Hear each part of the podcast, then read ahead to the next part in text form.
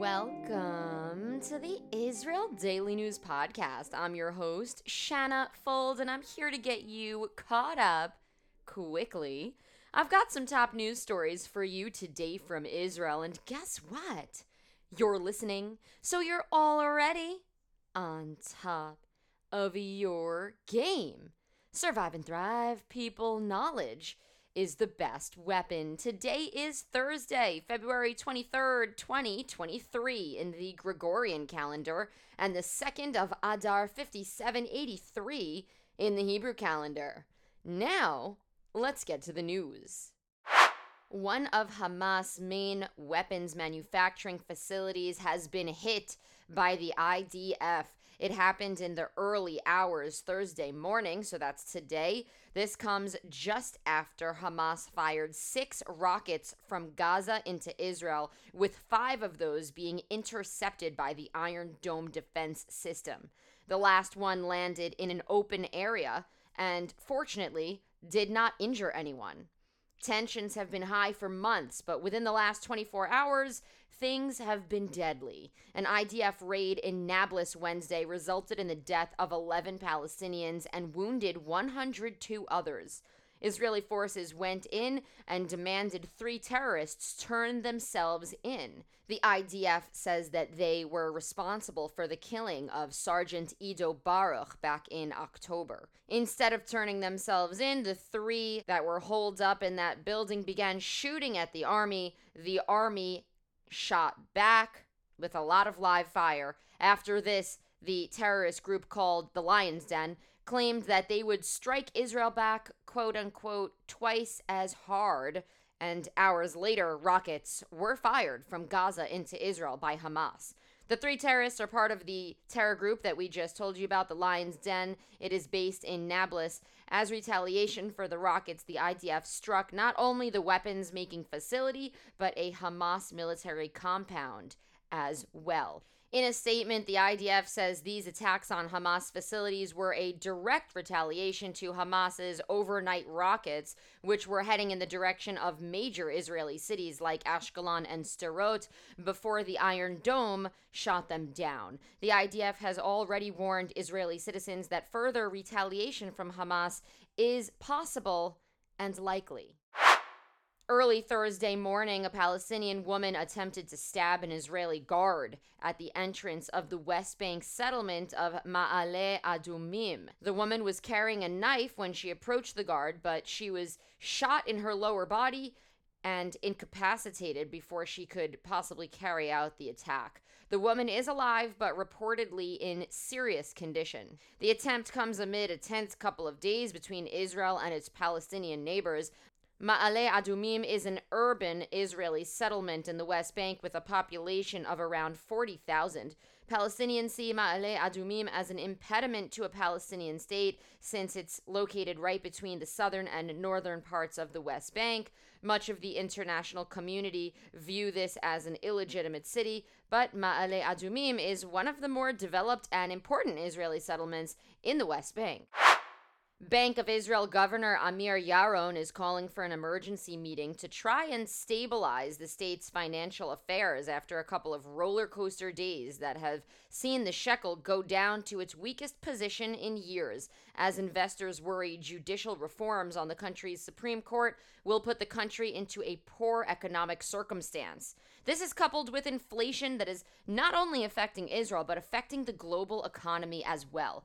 Yaron is the chair of the Financial Stability Committee. It normally meets once per quarter. The meeting details, like time or date, have not been confirmed or released to the public yet. The Jewish holiday of Purim is on the way. That's right, it's coming on March 6th at sundown, and that means people in Israel will be partying it up in costume to celebrate this festive time of year. One of the most common ways to celebrate this holiday is by sending a basket or gift box to anyone who you think deserves to have a good feeling or to understand that you care about them and that you're thinking about them. Typically, people send baskets with treats to eat, drink, and there are other fun items inside that make noise or that bring you joy. And this Purim, I am partnering with Hasod. And if you would like to use this extremely efficient and quick service to send quality, locally made goods to people that you care about, I recommend doing your Mishloach Manot with us. Mishloach Manot is how you say it in Hebrew.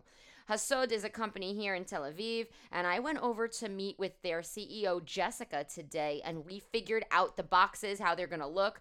A percentage of the boxes will go to us here at the Israel Daily News so that you can support independent journalism and feel good about it, while at the same time fulfilling this awesome tradition of sending gifts.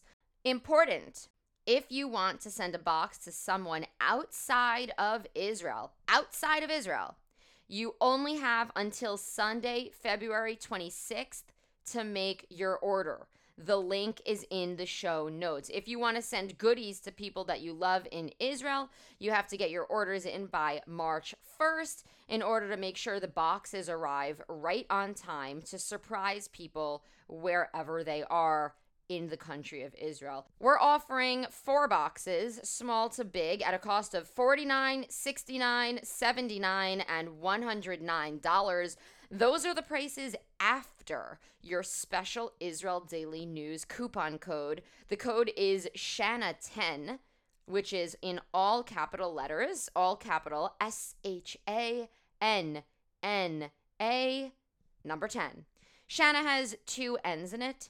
You'll enter that code at checkout to get your $10 off. Have fun this Purim and again, you're going to go to the link in my in the show notes or you can go to hasodstore.com. That is H A S O D store.com and go over to the Purim gift boxes. I want to thank all of you for your interest in Israeli affairs. Israeli politics are world politics. Thank you to all of you who personally finance and fund the Israel Daily News podcast by making monthly contributions. If you'd like to make one yourself, check out the link in the show notes, which you can click on, and that'll take you to the page where you too can make a contribution and feel good knowing that you're supporting independent journalism. So check us out at anchor.fm slash Israel Daily News. You can also support us by leaving us a review review on Apple Podcasts. Two, you can share the show with a friend. And three, you can follow us on Facebook at IsraelDaily.news as well as Shanna Fold. My name has two N's in it, and I'm very sensitive about that. You can also find us on Twitter at Israel Podcast.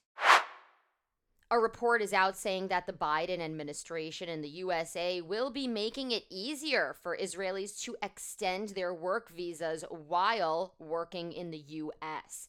The idea is to alleviate wait times at the embassies in Israel. Yes, the current requisite is the person actually has to fly home to Israel in order to renew or update their visa in person. This initiative el- eliminates that. The work visas L1 and H1B are the two relocation visas that most Israelis in the high tech world have, and they will benefit the most from this change. What's more, on March 1st, a lottery will open for companies interested in employing foreign managers and experts. Some Israelis who were interviewed at the embassy reported that they had to take their whole family on a plane to Israel and miss work just to reapply and wait for the renewal. This seems like a big improvement.